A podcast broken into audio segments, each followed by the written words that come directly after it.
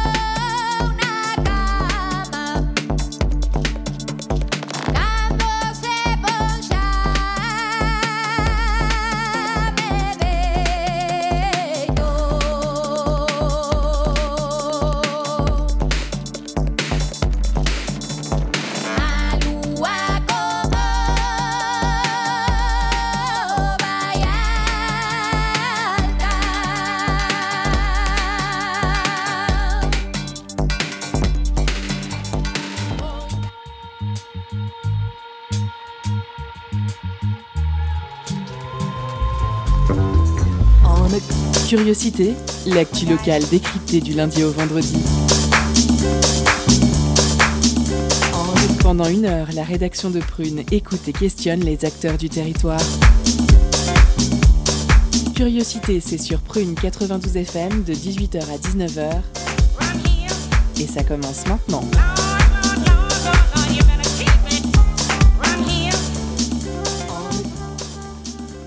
Bonjour, bonsoir chers auditeurs et auditrices, vous êtes sur Prune 92 FM, il est 18h, c'est l'heure de curiosité. Je suis John et je vous accueille pour votre quotidienne. Et avec moi ce soir Clairvy, notre stagiaire qui fera l'interview. Salut Clairvy. Salut. Salut, salut. Elle sera accompagnée de Baptiste, coucou Baptiste. Salut John. Et salut. Antoine, sa chronique Hardcore Gaming, salut Antoine. Bonjour, bonjour. Ouais, bonjour. Et il, y a toujours, il est toujours fidèle au poste, l'insolence incarnée, c'est Gabi. coucou mon Gabi. Et coucou, et coucou. Et bien sûr notre Clément à la Réal, salut Clément Salut John. et salut. Avec également euh, avec toi en, en réal, Jeanne. Coucou Jeanne. Salut tout le monde Et salut. Et tout de suite, c'est l'heure des éphémérides de John. Les éphémérides de John. C'est vraiment vachement bien. On apprend plein de trucs super. Les éphémérides. Zbidi, zbidi, zbidi, zbidi, Et on commence en 1789 lorsque les marins du vaisseau britannique le Bounty se mutinent. Ça, c'est pour ce qui s'est passé le 28 avril, pardon. Euh, 1960... Ouais, j'étais chaud. 1967, euh, Mohamed Ali est déchu de son titre de champion du monde des poids lourds car il refuse de servir au Vietnam. 1969, démission du dictateur Charles de Gaulle suite aux événements de mai 68. 1973, l'album des Pink Floyd Dark Side of the Moon devient l'album numéro 1 des charts aux États-Unis. On passe aux naissances du 28 avril 1761. Marie Harel, agricultrice normande, inventrice du camembert. 1908, Oscar Schindler, un homme qui aime faire des listes. Il y a un livre un film qui retrace comment il a sauvé plus de 1000 juifs durant la Shoah. 1928, euh, Yves Klein, peintre connu pour son utilisation presque exclusive du monochrome bleu. 1943, Jacques Dutronc, il a quelques conseils pour nous. Fais pas ci, fais pas ça, viens ici, mets-toi là. Attention, prends pas froid ou sinon gare à toi. Mange ta soupe, allez, brosse-toi les dents. Touche pas ça, fais dodo, dis papa, dis maman. Fais pas ci, fais pas ça. Ah tata, prout prout cadet, à cheval sur mon bidet. Mets pas tes doigts dans le nez, tu suces encore ton pouce. Qu'est-ce que t'as Oui, merci, ça ira. 1948, Terry Pratchett, écrivain britannique connu pour ses romans de fantasy humoristique prenant place dans l'univers du disque monde. 1972, l'animateur Sébastien Coé. 1974, Penelope Cruz, actrice fétiche de Almodovar. 1980, Jessica Alba, que l'on retrouve dans Sin City par exemple. On passe au décès du 28 avril 1912, Jules Bonneau, activiste anarchiste, abattu par la police car il avait la fâcheuse tendance de voler aux riches. 1918, euh, Gabrielo Princip, euh, art- activiste serbe et assassin de François Ferdinand, événement qui mènera à la Première Guerre mondiale. 1945, nous fêtons la mort par des militants antifa de Benito Mussolini. 1992, Francis Bacon, le peintre de la violence, de la cruauté et de la tragédie, il est selon ses dires hanté par les vers. L'odeur du sang humain ne me quitte pas des yeux. C'est la grosse stuff hein, dans les éphémérides. On passe au- à l'info classique du 28 avril avec ce soir Ludwig Schitt ou Schist ou je, bon, je sais pas trop, c'est du danois. Voilà, pianiste et compositeur danois donc né le 28 avril 1848. D'abord pharmacien de formation, il étudie la musique avec Niels Wilhelm Gade et Edmund Nupper. En 1884, il part pour Wehrmacht afin d'étudier avec Franz Liszt. Il vit et enseigne à Vienne de 1886 à 1907. Il passe les deux dernières années de sa vie à Berlin.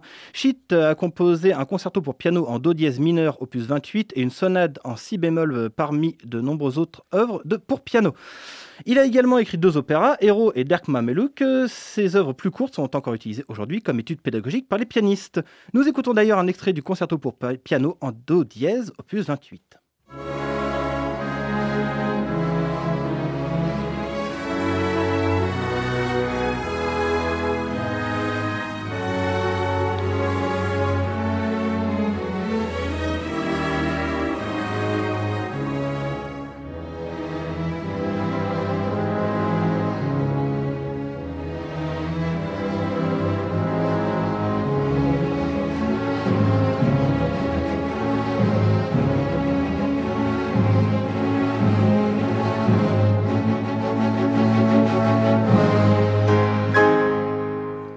Temps de passer à notre sommaire et ce soir nous retrouvons tout d'abord Caroline Vils, fondatrice d'Artichaut, qui invite l'art dans les entreprises. Ça sera l'interview avec Clairvy et Baptiste.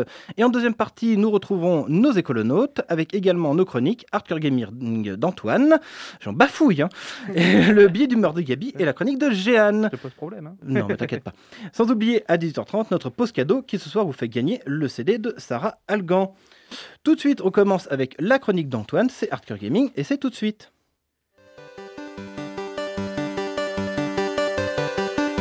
Hardcore Gaming, le coup de cœur vidéoludique d'Antoine.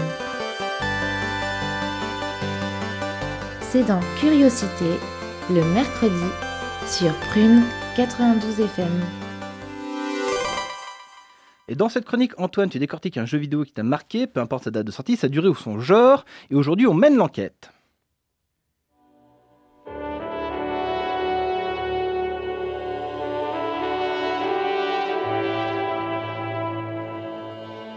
Alors dis-moi John, est-ce que ça t'arrive parfois de parler avec toi-même? Très souvent, j'aime avoir l'avis d'un expert.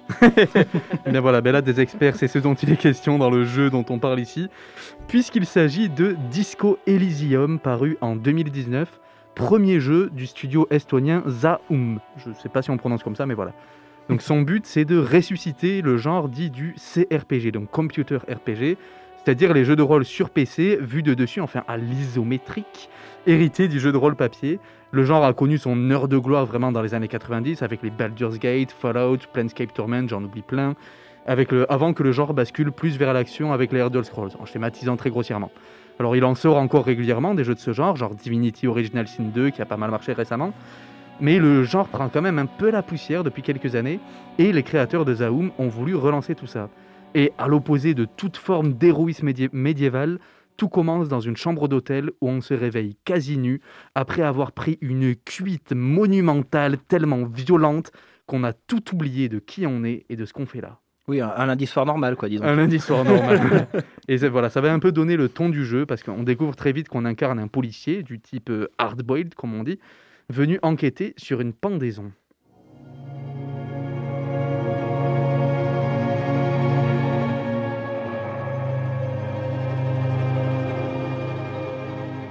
Accompagné de notre coéquipier Kim Kitsuragi. Il va falloir interroger les habitants de la ville, Martinez, une banlieue pauvre et délabrée de Revachol, elle-même assez mal en point. Et on se rend vite compte que ben, le crime en question a des ramifications politiques complexes et qu'avant d'élucider le meurtre, il s'agira de comprendre cette ville et ses habitants, et peut-être empêcher d'autres drames si on y arrive. Alors l'univers du jeu, je le trouve assez intéressant. Il, y a un- il joue sur un parallèle troublant avec notre réalité. C'est évidemment un univers complètement fictif, mais il y a des références directes à de vrais événements historiques. Par exemple, 50 ans avant notre enquête, il y a eu une révolution communiste qui s'appelle littéralement la Commune. Voilà, comme la Commune de 1870 en France. 71, Et qui- 1871. 71, je confonds toujours. et euh, donc, et euh, cette, euh, cette révolution dans le jeu est soldée par une occupation de la ville de Revachol par une coalition, comme le- l'Allemagne a connu en 1945. Et globalement, voilà, le jeu, ça repose avant tout sur de l'écriture, comme pas mal de CRPG. L'essentiel du jeu est textuel, et c'est là, je trouve, que ça devient génial. Et qu'est-ce qu'il a donc de si génial euh, ce jeu?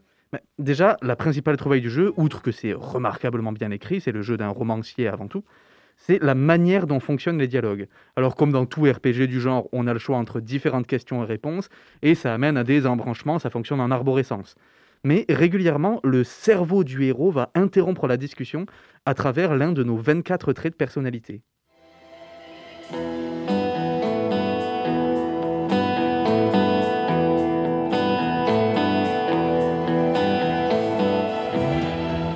Par exemple, notre empathie va venir nous informer sur les émotions de notre interlocuteur. Notre perception nous dit qu'elle entend quelque chose. Notre endurance va s'inquiéter de notre santé. Notre logique nous présente une déduction. Ou encore cette saleté d'électrochimie qui ne pense qu'à boire, se droguer et faire l'amour. Et toutes vont ainsi ouvrir d'autres possibilités de dialogue, nous conseiller et parfois même, et là c'est vraiment très drôle, s'engueuler entre elles. Plus largement, le jeu va prendre un peu à rebousse-poil l'évolution du CRPG.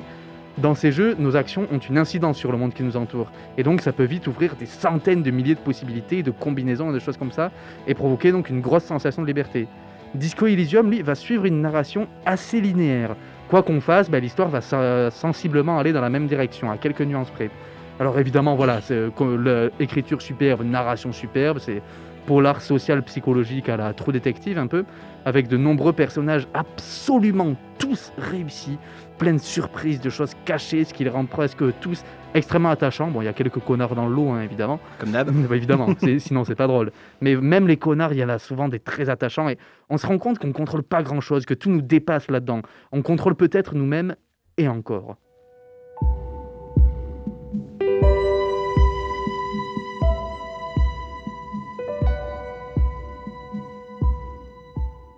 En général, le héros d'un jeu de rôle, il a aucune personnalité. C'est un pur réceptacle de nos actions et décisions. Il a pas de voix, il ne parle pas. Alors ici, malgré son amnésie, notre héros a un passé, des choses qui le définissent et qui vont donc orienter notre action. Déjà, le fait que ce soit un gros poivreau. hein. Et- mais même, le, voilà, il a des tragédies personnelles, des, des failles qui vont le, le torturer. Et en fait, on va pas construire le personnage, mais on va le reconstruire après l'épisode traumatique qui ouvre le, le jeu. Le jeu, c'est avant tout une quête d'identité. Il faut choisir quelle personne on veut être face à ce monde de violence, de trahison, de déception. Vous avez dit qu'il ressemblait au nôtre, le monde hein Oui, un petit peu. alors que, voilà, et alors qu'on voit ben, l'apocalypse qui pointe à l'horizon. Et une fois face à cet apocalypse, ben, peut-être qu'on peut tenter un dernier pas de danse en mode disco. Eh bien, merci. Disco Elysium, publié en 2019 par Zaum. La musique est du groupe British Sea Power. La version finale cut du jeu est sortie fin mars avec un doublage vocal intégral. Alors, merci Petit Antoine. détail malin, en appuyant sur une touche, on peut faire basculer le texte de l'anglais au français pour ceux qui veulent euh, se Ah, la jouer toujours- bilingue. voilà, peu. toujours plus d'immersion. Merci beaucoup Antoine. Euh, On retrouvera l'interview de notre invité ainsi que le reste de notre émission après une pause musicale sur Prune 92 FM.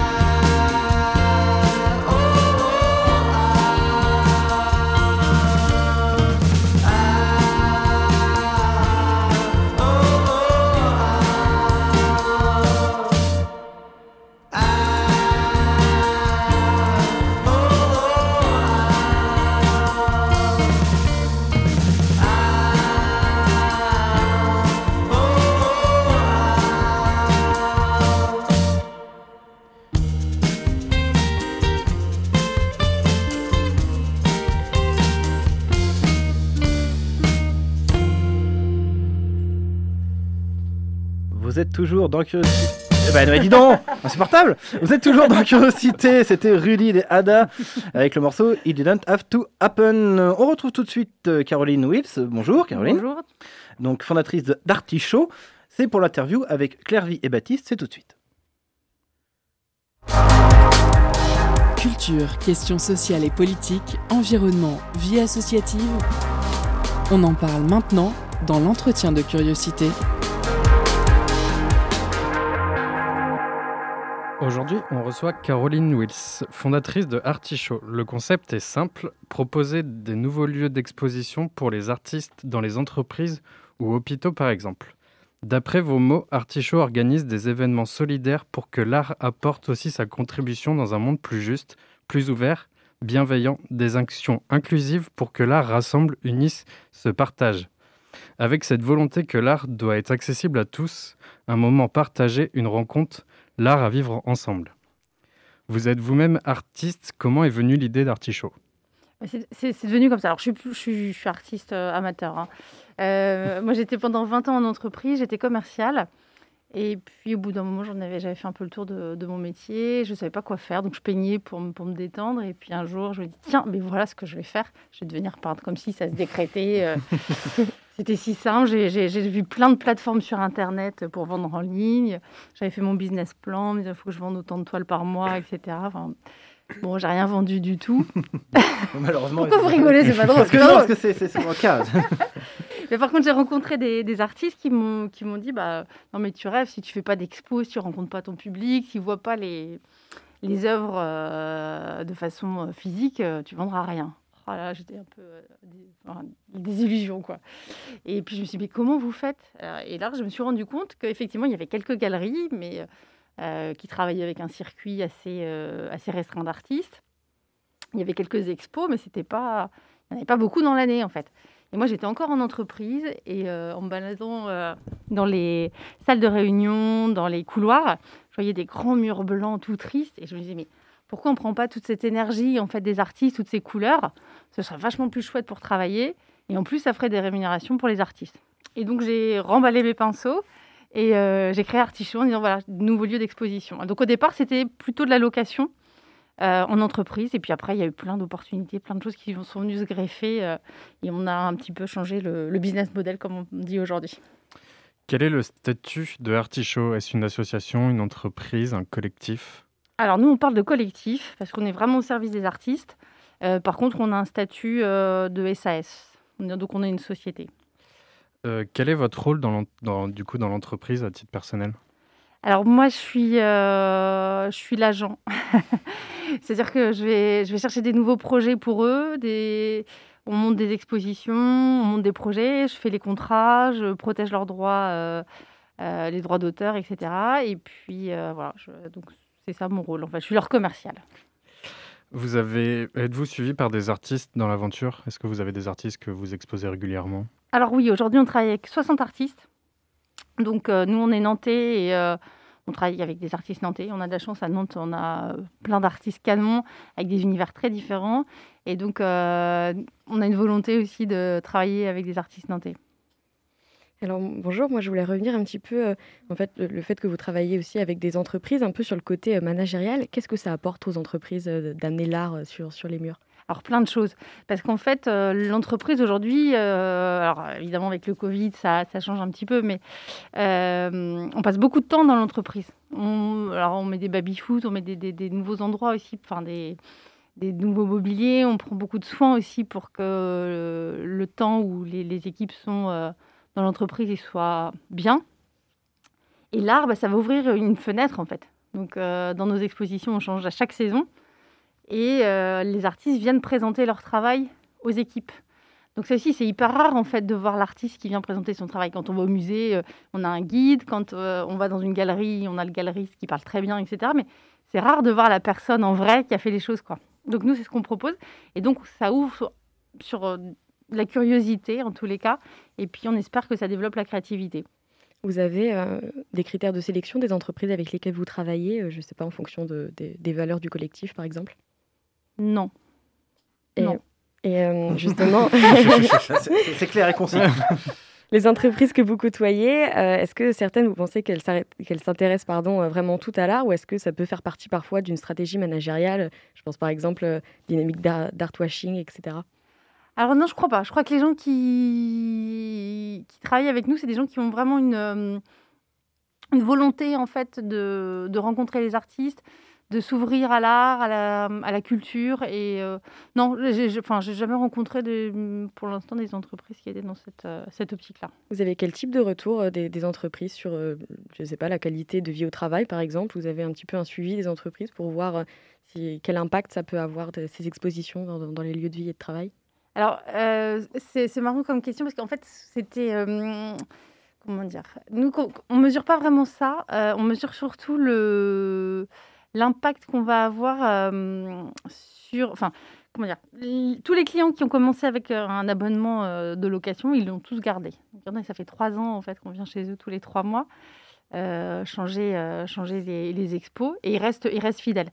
Donc le- leur œil se fait aussi. Souvent, au départ, ils veulent des paysages, ils veulent des photos, ils veulent des choses hyper lisibles. Et puis, petit à petit, on les emmène vers, vers des choses plus abstraites, des choses plus... euh, peut-être plus pointues, en fait. Et c'est ça qui est intéressant aussi, c'est que euh, bah, l'œil se fait, en fait, à, à l'art. Et on a envie de, ils sont curieux, ils ont envie de tester d'autres choses, en fait. Quel type d'œuvre exposez-vous? Du street art, de la photo, tout ça? Avez-vous des, des préférences ou des, des types d'art que vous préférez euh? Alors nous, on veut que de l'art qui donne la bonne humeur. Donc il faut de la couleur, il faut euh, de l'optimisme. On est vraiment euh, sur, cette, sur ce créneau-là. On fait par exemple une expérience avec euh, le CHU de Nantes, un projet qui s'appelle À la belle étoile, où en fait on crée des espaces artistiques dans les chambres. Donc euh, là, euh, en fonction des pathologies, on va proposer différents, euh, différents univers, mais toujours de l'optimisme et de Oui. la bonne humeur. Donc, contrairement aux éphémérides, pas de Francis Bacon. Non, non, non, non, non. Et puis après, on choisit aussi nos artistes. Alors, sur les univers, mais aussi sur leur euh, volonté et leur capacité et leur envie de partager avec le public euh, leur art. Donc, c'est vrai que les, les artistes d'Artichaut, euh, voilà, c'est des gens qui sont pleins d'entrain, d'enthousiasme et qui ont envie de parler, de discuter, de présenter, d'échanger en fait avec le public. Est-ce que ce sont vous qui contactez les artistes ou c'est eux qui viennent vers vous avec des œuvres pour exposer? Alors au début, c'était nous et on ramait. c'était pas toujours facile en fait. Euh, et puis maintenant, euh, avec euh, les expériences, avec les, les nombreuses expositions qu'on a pu faire, on est contacté maintenant et ça c'est super chouette par des artistes. Est-ce que Artichaut propose d'autres concepts en plus de, des expos en entreprise et dans les lieux publics? Oui, alors ce qu'on adore, c'est quand on a des lieux avant rénovation, comme on a pu l'avoir avec Akupa. Donc c'était une grande maison à Rovo qui va être complètement euh, réhabilitée pour faire une résidence partagée pour seniors. Et euh, quand on a rencontré Boris Couillot, euh, qui était président de cette association-là, il a dit vous avez carte blanche pour organiser une expo. Donc on est allé chercher les mécènes, on a trouvé les artistes, le thème, et on a ouvert Golden Age à la fin de l'année dernière. Donc, ça, c'est des événements. Alors c'est hyper bien parce qu'en fait, c'est les artistes sont hyper contents parce qu'ils vont faire des grands murs, ils vont avoir une belle exposition, une belle expérience. Ils sont rémunérés. Euh, c'est bien pour le projet associatif parce qu'ils ont été euh, en lumière. Alors là, c'était génial parce que c'était des bénévoles, donc ils étaient euh, hyper partie prenante aussi pour accueillir le public. euh, euh, donc voilà, donc on crée aussi des événements différents. Là, on est avec euh, Dr Pepper au, au jardin du Muséum d'histoire naturelle, avec notre ville imaginaire. Donc euh, un projet aussi collaboratif. Où pendant le premier confinement, en fait, euh, Dr Pepper a proposé au, bah, tout, le monde, lui, il se sentait très isolé. Il, a dit, il voulait faire quelque chose. Il a dit si on imaginait le monde d'après. Donc, dessinez-moi ce que vous voulez mettre dans la ville euh, rêvée euh, d'après euh, ce, fichu virus. Et donc, les gens envoyaient des cirques, des écoles, des jardins. Et il a eu plus de 1500 dessins.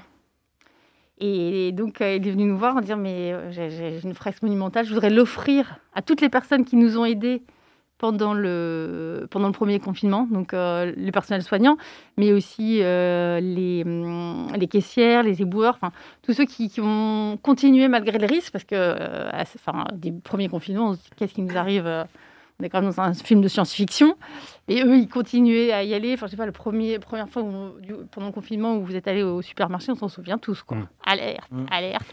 Euh, ils étaient tous derrière des, des- des sacs plastiques et tout. Enfin, c'était quand même euh, surréaliste, quoi. Comme, euh, et, les- et ces gens ont continué de travailler dans, dans- dans cette, dans cette ambiance-là toute la journée. Alors que nous, quand on y allait une fois par semaine, on disait Ah, je ne veux plus jamais y aller. Donc, donc voilà. Donc, ils voulaient remercier et offrir cette fresque. Et puis, on l'a proposé au CHU.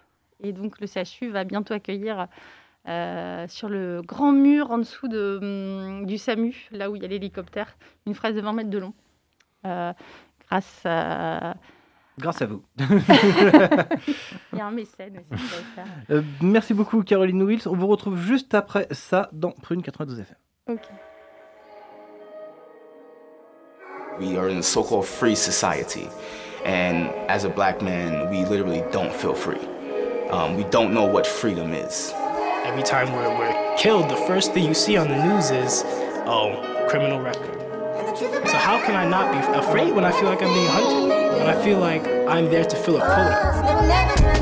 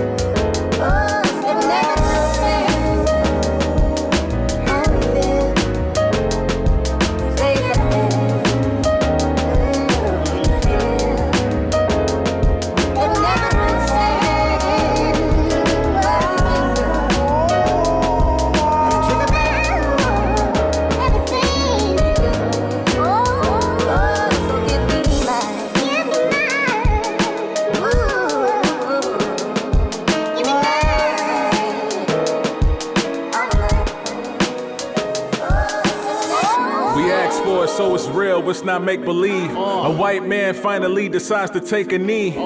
To the neck of George Floyd is where it had to be. Now Colin Cap typing hashtag rest in peace, let me see. Rule one, stop watching. You worry about the footage, not the thought to try and stop it. We need to start busting back, but y'all still marching. Thinking that we all can eat, but brothers still starving. I'm starving. A double pandemic, act like you know this. We ducking shots from cops and trying to hide from COVID. Religion got us praying for the wicked. Now I'm walking out. God said an eye for an eye, so what you talking about? Exodus, the medicine, I'm sick, I'm about to offer now. But a cash payout to the families, what they offer now. Damn. It's no gray area when they taking lives. So so-called good white folks take a side. Don't ride the fence and feel bad when they kill us. It's time to weaponize your white privilege and aim for the killers. Clan trade the sheets for a badge now. FBI identified, but they don't wanna act now. I'm sick of seeing hashtags say his name. This is war, major pain. I'm talking about my heart and the character by Damon Wayans. When one of them don't make it home, that's gonna change the game. Now let's go change the game. GDs, BDs, Stones and Fours, Black Panthers, Vice Lords, Bloods and Crips, NOI. Oh, that's the answer. Not promoting violence. Do what you gotta do. You don't acknowledge war, you part of the problem too. If black men being hunted not offending you, Breonna Taylor, Sandra Bland, they're killing women too. I ain't prepared to really deal with this. My mind focused on my mama cause she really sick. But we can't jog, we can't talk, shut up and dribble. We can't breathe, sipping tea, rocking hoodies, eating Skittles. And good cops just as bad, y'all complicit. Y'all turn the other cheek, I think it's time to start snitching. Right now. Black folks searching for a leader. And that's the reason why they always gonna defeat us. Man. Stop looking up to preachers and these speakers. If we stay on code, it's difficult for them to beat us.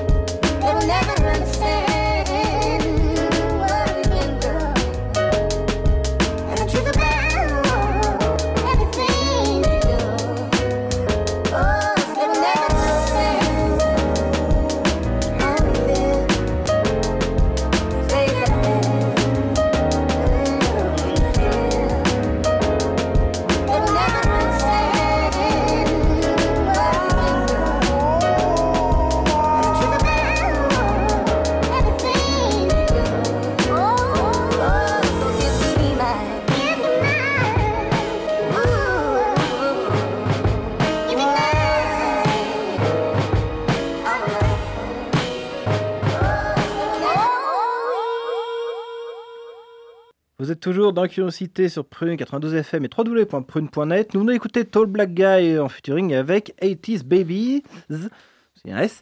Le morceau c'était Game in Mind, comme vous avez pu l'entendre. On retrouve tout de suite euh, l'interview de Caroline Wills, fondatrice d'Artichaut, avec Clairvy et Baptiste. Rebonjour. Magnifique. Merci. Euh, comment vous arrivez à sélectionner les œuvres pour les entreprises et les lieux où vous exposez? Hmm, vaste question. Euh, Comment on sélectionne? Alors, Après, on commence à connaître les goûts aussi des clients. Donc, euh, à chaque fois, pour chaque exposition, on leur propose au moins trois, trois thèmes, trois artistes, trois univers. Et c'est eux qui choisissent. Donc, euh, voilà. Mais ce n'est pas, c'est pas forcément évident. Très bien. Vous, vous organisez aussi des parties shows, Ouais. un aspect plus pédagogique, où les artistes, euh, du coup, viennent expliquer leurs œuvres dans les entreprises. Comment, comment s'organisent euh, les parties shows et qu'est-ce que vous proposez autour de ça? Alors aujourd- aujourd'hui, effectivement, on est un petit peu limité sur les parties chauds, hein. Euh, mais on s'adapte en fait à l'entreprise. Souvent, les entreprises ont leur rituel. Euh, donc ça peut être un petit déjeuner euh, régulier, ça peut être un café entre, enfin, en début d'après-midi. Oh, oh là, on a perdu le son. Utilisez le, le micro qui est juste à côté de vous. D'accord. Donc en fait, nous, on s'adapte vraiment euh, à la durée, à la disponibilité et aux horaires euh, qui conviennent à l'entreprise. Très bien. Au-delà euh, des entreprises, vous exposez aussi dans des, dans des lieux publics comme des établissements de santé. Vous l'avez dit, il y a le projet À la Belle Étoile, par exemple, euh, pour améliorer le séjour des patients à l'hôpital et un petit peu le quotidien des personnels soignants. Euh, Est-ce que vous pouvez nous parler un petit peu du, projet aussi de la fresque euh, du centre FIF PMA euh, Atlantique de Nantes? Exactement. Alors ça, rentre aussi dans le projet La Belle Étoile. Alors là, on travaille en fait en projet par service. Donc la première chambre, elle a été faite en dermatologie, oncologie. Et là, la demande était d'apaiser en fait. Euh, donc créer une ambiance apaisante. On est en soins palliatifs, traitement de la douleur, où là, la demande n'était pas du tout ça par le service, c'était au contraire donner de l'énergie, donner euh, l'envie euh, aux, personnes de se battre contre, contre la douleur et de se bouger, donc là, beaucoup plus énergisante. Et puis sur le centre Simone Veil, là, on va faire un plafond, parce qu'en fait, les gens, quand ils sont auscultés, examinés, ils sont allongés. Donc là, on va faire un plafond. Et euh, l'intention artistique d'Izumi, euh, qui, est l'artiste qui a été choisi, c'est de créer un jardin sous la lune en se disant, euh, voilà, on va penser à autre chose, on va être bien, on va être sous la lune, on va regarder les, les étoiles. Donc voilà, donc les, projets sont toujours co-créés aussi avec les équipes soignantes qui connaissent leurs leurs patients, ce dont ils ont besoin, et puis aussi ce dont ils ont envie, parce que c'est eux qui vont le voir le plus souvent. Donc euh, on crée des, à chaque fois, on crée une chambre et on fait aussi euh, une fresque dans la salle de repos du personnel soignant, pour qu'eux aussi, euh, ils, ils profitent aussi de l'installation artistique. Ça, donc le projet pour l'espace Simone Veil qui œuvre pour la santé, la prévention et l'éducation des femmes, ça, c'est en juin, donc c'est le prochain. Ça s'appelle Un jardin sous la lune. Euh, vous avez aussi un, un autre projet qui a commencé le 11 mai, Le goût et les couleurs. Exactement. Alors c'est autre chose. Euh, là, on propose en fait aux restaurateurs qui sont fermés euh, d'en- d'envahir leurs vitrines, leurs fenêtres avec des œuvres pour créer un parcours en fait euh, artistique dans Nantes. Donc, on aura une vingtaine euh, d'adresses avec à chaque fois des artistes différents qui proposeront des choses différentes, des installations différentes, des fois des collages, des fois des peintures sur les vitres, des fois des toiles. Enfin voilà, l'idée c'est de créer la surprise et de donner envie aux Nantais de marcher et d'aller découvrir les, les 20 stations. euh, donc découvrir à la fois l'artiste, mais aussi le restaurant. Donc on a choisi des super tables. Et vous avez déjà sélectionné donc les artistes qui seront exposés. Oui. Euh, pour revenir aussi euh, au niveau de, de l'hôpital, il y a aussi la chambre euh, du centre antidouleur de Mm. l'hôpital Laennec qui a été réalisée par l'artiste Vanessa Piras. Vous pouvez nous le décrire un petit peu, euh, donner à voir aux, aux auditeurs, aux auditrices? Exactement. Alors, euh, le- sur, sur la chambre euh, réalisée par euh, Vanessa, justement, c'était donner de l'énergie aux patients. Donc, euh, pas lui donner envie du tout de rester dans son lit, mais au contraire euh, de se battre, de, combattre la douleur. Que c'est des gens, c'est des pathologies qui sont lourdes, avec euh, pas toujours des traitements euh, curatifs. Donc, au contraire, c'était donner de l'énergie en disant, bah voilà, le, du positif et envie de se battre. Quels ont été les projets que vous avez préféré monter et qui vous ont le plus marqué? Alors, le, projet peut-être le plus fondateur, c'était euh, in Progress avec l'association Lazare et Sébastien Bouchard. euh, où là, on a monté ce projet-là, euh, une maison euh, qui allait ouvrir pour accueillir des sans-abri à Nantes, en, en co- en cohabitation aussi avec, un, avec Loïc Luisetto qui était formidable. Et on a eu, en 15 jours, on a dû monter en fait l'opération. Donc euh, c'était euh, hyper, hyper short, mais du coup, ça donnait une énergie qui était, euh, qui était formidable. C'était la première fois qu'on faisait ça. Donc on a dû, mais bien sûr qu'on sait le faire, il n'y a aucun souci. Mais c'était quand même un sacré challenge d'aller chercher les fonds, d'aller trouver les artistes, euh, d'avoir les autorisations de la mairie pour accueillir du public, etc. Donc voilà, celle-là, elle restera emblématique en fait. Ces projets, par exemple, dans les lieux publics comme les hôpitaux, comment ils sont financés? Vous parliez tout à l'heure de mécénat. Comment vous trouvez les mécènes qui financent ces projets? On prospecte. Donc on contacte des, euh, des entreprises en leur proposant donc, euh, de financer euh, une fresque. Est-ce que vous exposez que sur le territoire nantais ou vous exportez un peu On commence à envahir. on est à Angers, on est à Niort, on a des projets à Rennes, enfin voilà, on, commence- on est à Carnac. Donc ouais, on, on va là où le vent nous porte et où il y a, des, il y a des, des opportunités en fait. Où est-ce qu'on peut retrouver toutes les infos d'Artichaut? Alors pour être à jour euh, en temps réel, c'est Instagram. Donc Arty, A-R-T-Y, euh, deux underscore euh, show. Et là, vous avez tout, euh, toutes les actualités. bah, Merci beaucoup. Merci à vous pour l'invitation. De rien. Deux underscores. Ouais, deux underscores, ouais. Eh bien, merci beaucoup Caroline Wills euh, d'être venue nous parler d'Artichaut. Merci Clairvy, merci Baptiste. Juste après, on retrouvera les écolonautes ainsi que Gabi et Jeanne. C'est juste après la pause cadeau. Concerts, spectacles, cinéma. Tout de suite, Prune comble ta soif de culture avec la pause cadeau.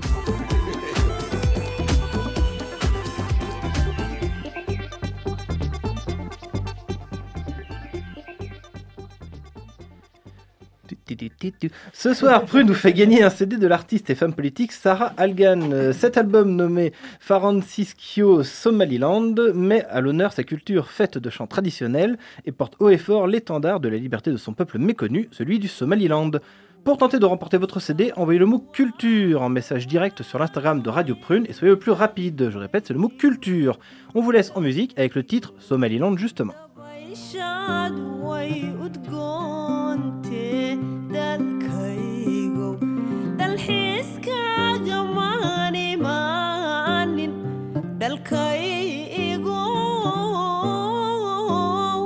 meelaan kugu doonsanaa aya miyay dunidaba ku taala dalkaygo somalilan dushaadu waa barwaaqe somalilan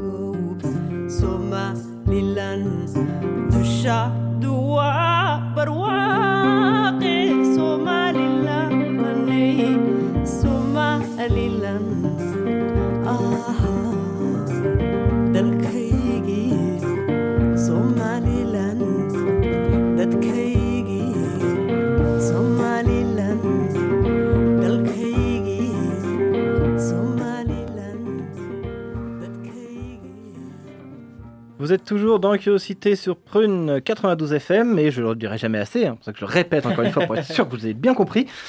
Tout de suite, euh, il est l'heure de retrouver nos écolonautes.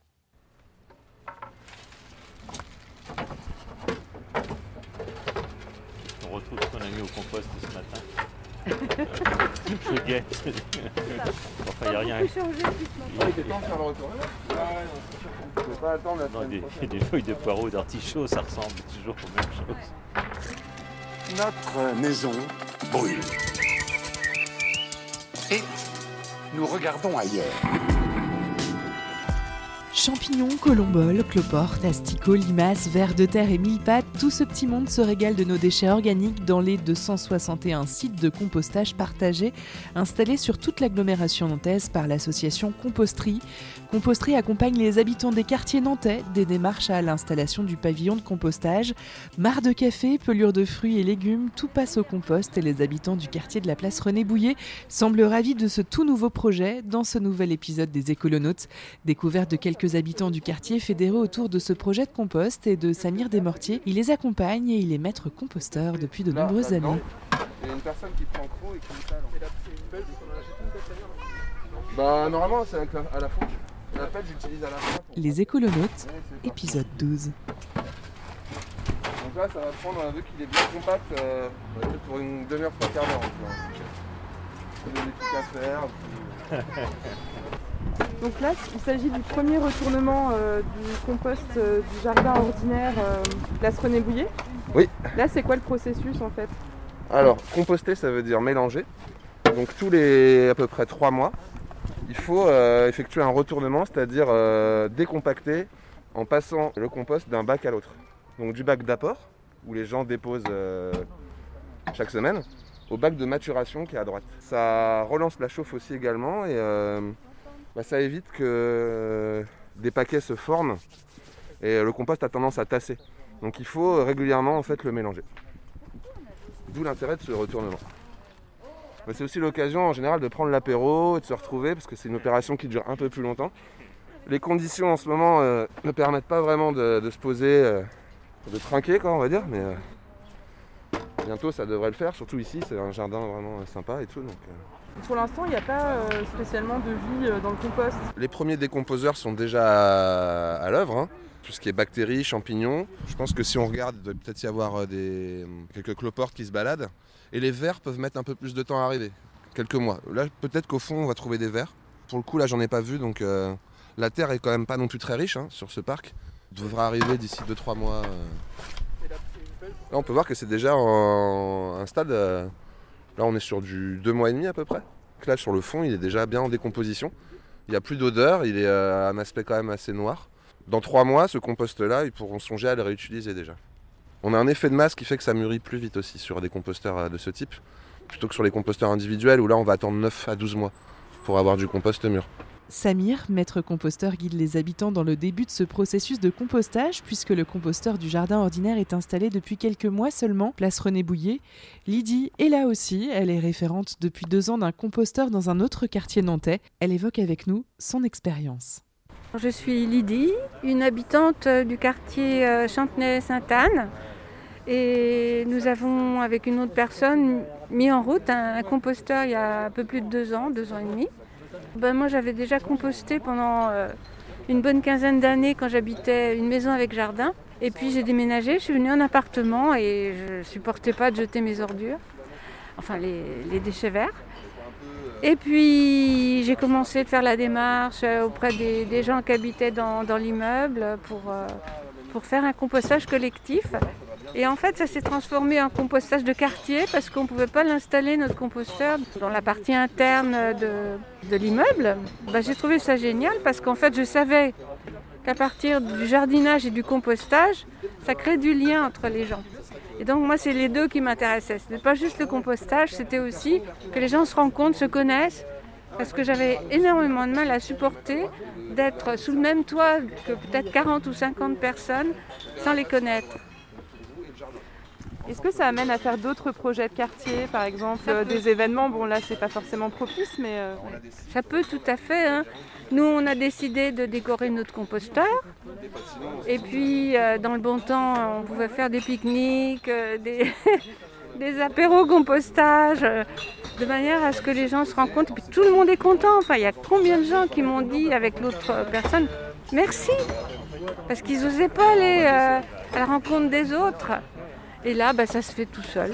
Et en période de Covid, euh, même si, comme vous le disiez, on ne peut pas faire d'apéro, de repas ou d'autres événements euh, un peu plus où il y a plus de monde, ça permet aussi de se rencontrer parce qu'on est un peu tous dans nos, dans nos mondes, le télétravail. euh. C'est ça.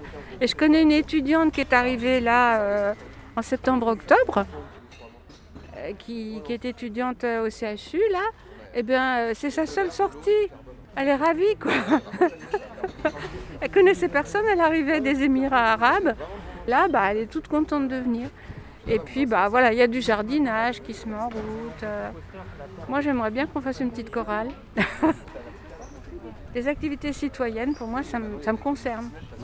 Si vous deviez motiver quelqu'un qui a envie de se lancer un peu comme moi, mais qui a peur de ne pas avoir le temps, qu'est-ce que vous lui diriez? Est-ce que vaut mieux pas ou faut se lancer quand même en essayant de trouver qu'il faut se lancer, puis il faut chercher des gens qui soient motivés aussi pour euh, faire équipe. Nous, on s'est partagé les tâches, parce que, mine de rien, tout seul, c'est c'est un peu trop lourd.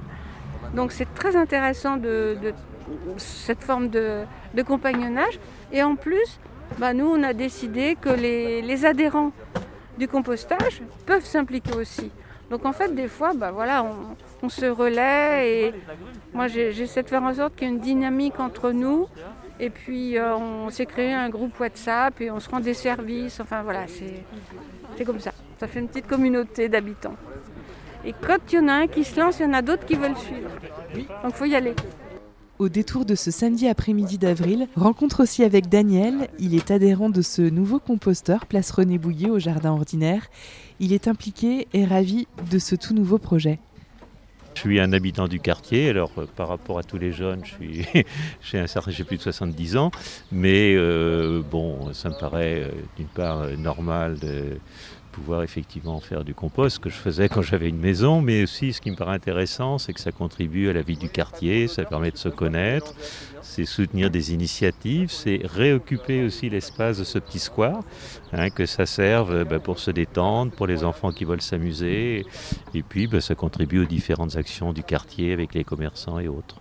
Vous avez rencontré des gens depuis que vous faites du compost? Oui, parce que je connaissais les gens de l'association La Baleine. Je ne connais pas beaucoup, hein, puisque je voyais, je suis pas en âge d'avoir des enfants où les parents se connaissent à l'école, etc. Mais je viens dans le square avec ma petite fille quand je la garde. Et puis, euh, bon, il y, a- les échanges aussi avec les commerçants qui sont assez dynamiques sur le quartier, y, y compris ben, pour ce genre d'initiative. Et puis aussi voir un peu comment on peut gérer ensemble, le, le vivre ensemble, sachant qu'on est confronté, comme dans tous les quartiers, à des incivilités, des choses comme ça. Donc là, on est dans le côté positif, on cherche des solutions, euh, par exemple en réoccupant l'espace de ce square.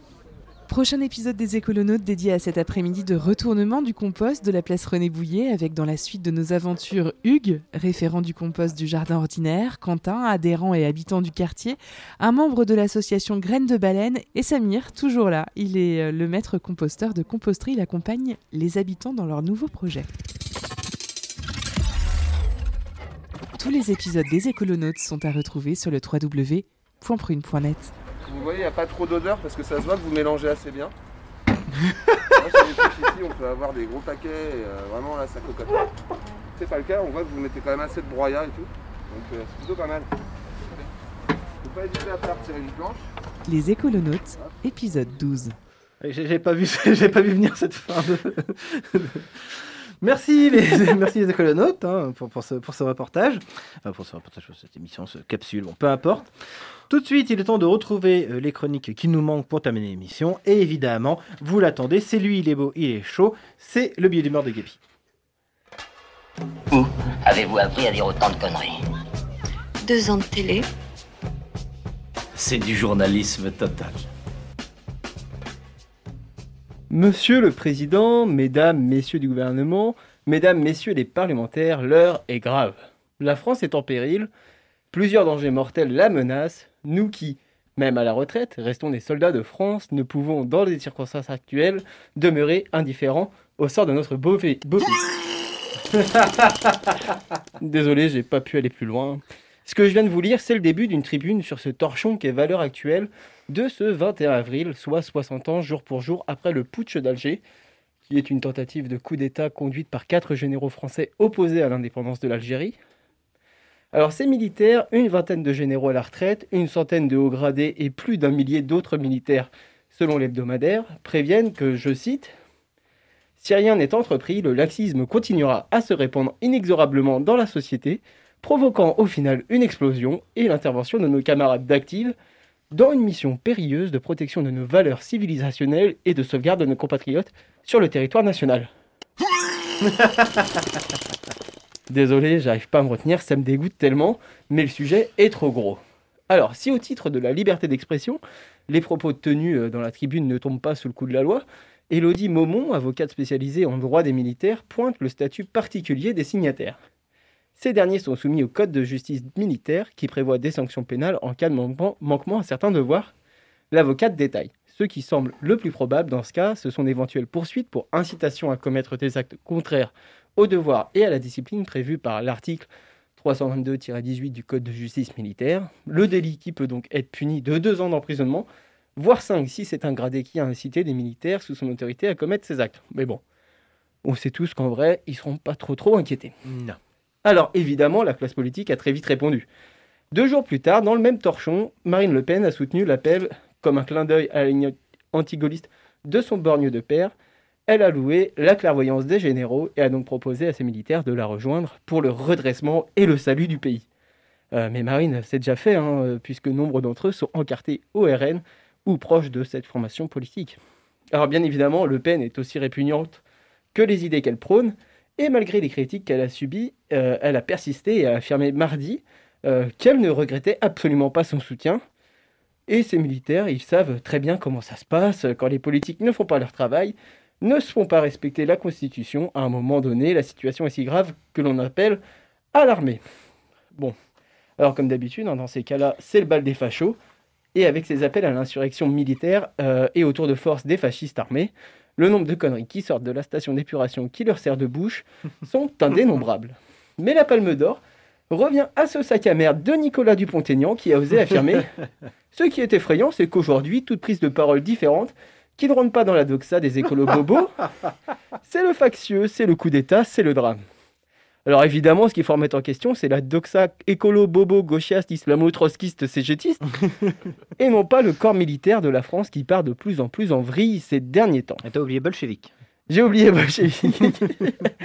Euh, ce week-end, on a eu le droit à cette tribune immonde, et ne l'oublie pas, il y a un mois, Mediapart sortait une enquête sur la filière néo-nazie au sein de l'armée française.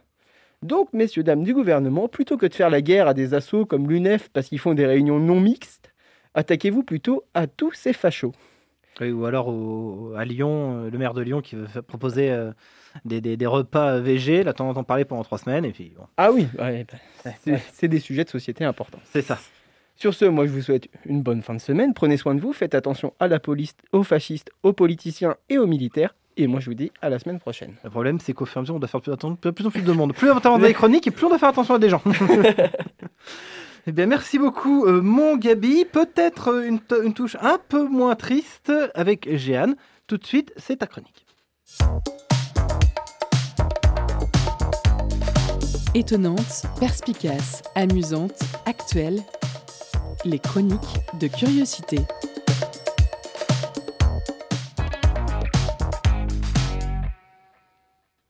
Bonjour à toutes et à tous. Euh, Que lis-je, qu'entends-je dans la dépêche? Un journal du sud de la France. Selon un sondage IFOP réalisé pour une marque de vente de protection hygiénique, pas moins de 68% des femmes seraient pour un congé menstruel. Et alors que nos voisins italiens en discutent, une entreprise montpelliéraine l'a déjà testé. Pas si étonnant. Entre les douleurs hein, qui peuvent être fortes et une envie grandissante de bien-être au travail, c'est une riche idée que de penser à ce congé un peu spécifique. Mais alors comment va-t-on l'organiser avec les salariés? Pour prendre un jour de congé facultatif en cas de règles douloureuses, et ce sans avoir à présenter de justificatif médical, car c'est de cela dont il s'agit, eh bien on prend sur ces jours deux congés payés, tout simplement. C'est la solution qu'a trouvée cette entreprise montpelliéraine. Il serait tout de même intéressant de vraiment y penser et de réguler ce nouveau dro- droit. Il est important de se sentir bien, mais l'acceptation des contraintes est aussi une des facettes du travail. Et ça, c'est important de se le dire. C'est pas euh, parce qu'on se sent un peu migraineuse qu'on saute la journée, quoi. Ce serait dommage. Alors maintenant, tout ce qui va dans le sens du droit euh, des femmes au travail est positif et fait avancer la société et la bienveillance. Je suis évidemment pour ce congé, mais peut-être que mettre les médecins dans la boucle, ça serait intéressant pour tout le monde. Voilà, bye bye, merci beaucoup. Ben, merci beaucoup, euh, Jeanne. Euh, nous arrivons au terme de notre émission. Euh, alors, merci à Caroline Wills, fondatrice d'Artichaut, d'avoir répondu à nos questions. Merci à vous. Mais je vous en prie. Vous pouvez les retrouver sur leur site arti-show.fr ainsi que sur les réseaux sociaux, dont Instagram. Voilà, très important. Merci, chers auditeurs et auditrices, de nous avoir écoutés. Merci à toute l'équipe d'avoir participé à l'émission. Merci. Euh, vous retrouvez Curiosité dès demain à 18h. Quant à nous, on se retrouve mercredi prochain. Et en attendant, vous pouvez réécouter toutes nos émissions sur notre site le www.prune.net. Juste après, c'est le Labo de Savoir. Et ce soir, un- après un an de Covid, quel est le bilan pour les campus, les campus, les campus universitaires pardon. À travers le récit des expériences des personnes qui font l'université, écoutez comment la fac s'est adaptée avec ses moyens à une vie en distanciel. Alors restez sur Prune 92 FM et à la prochaine. Ciao.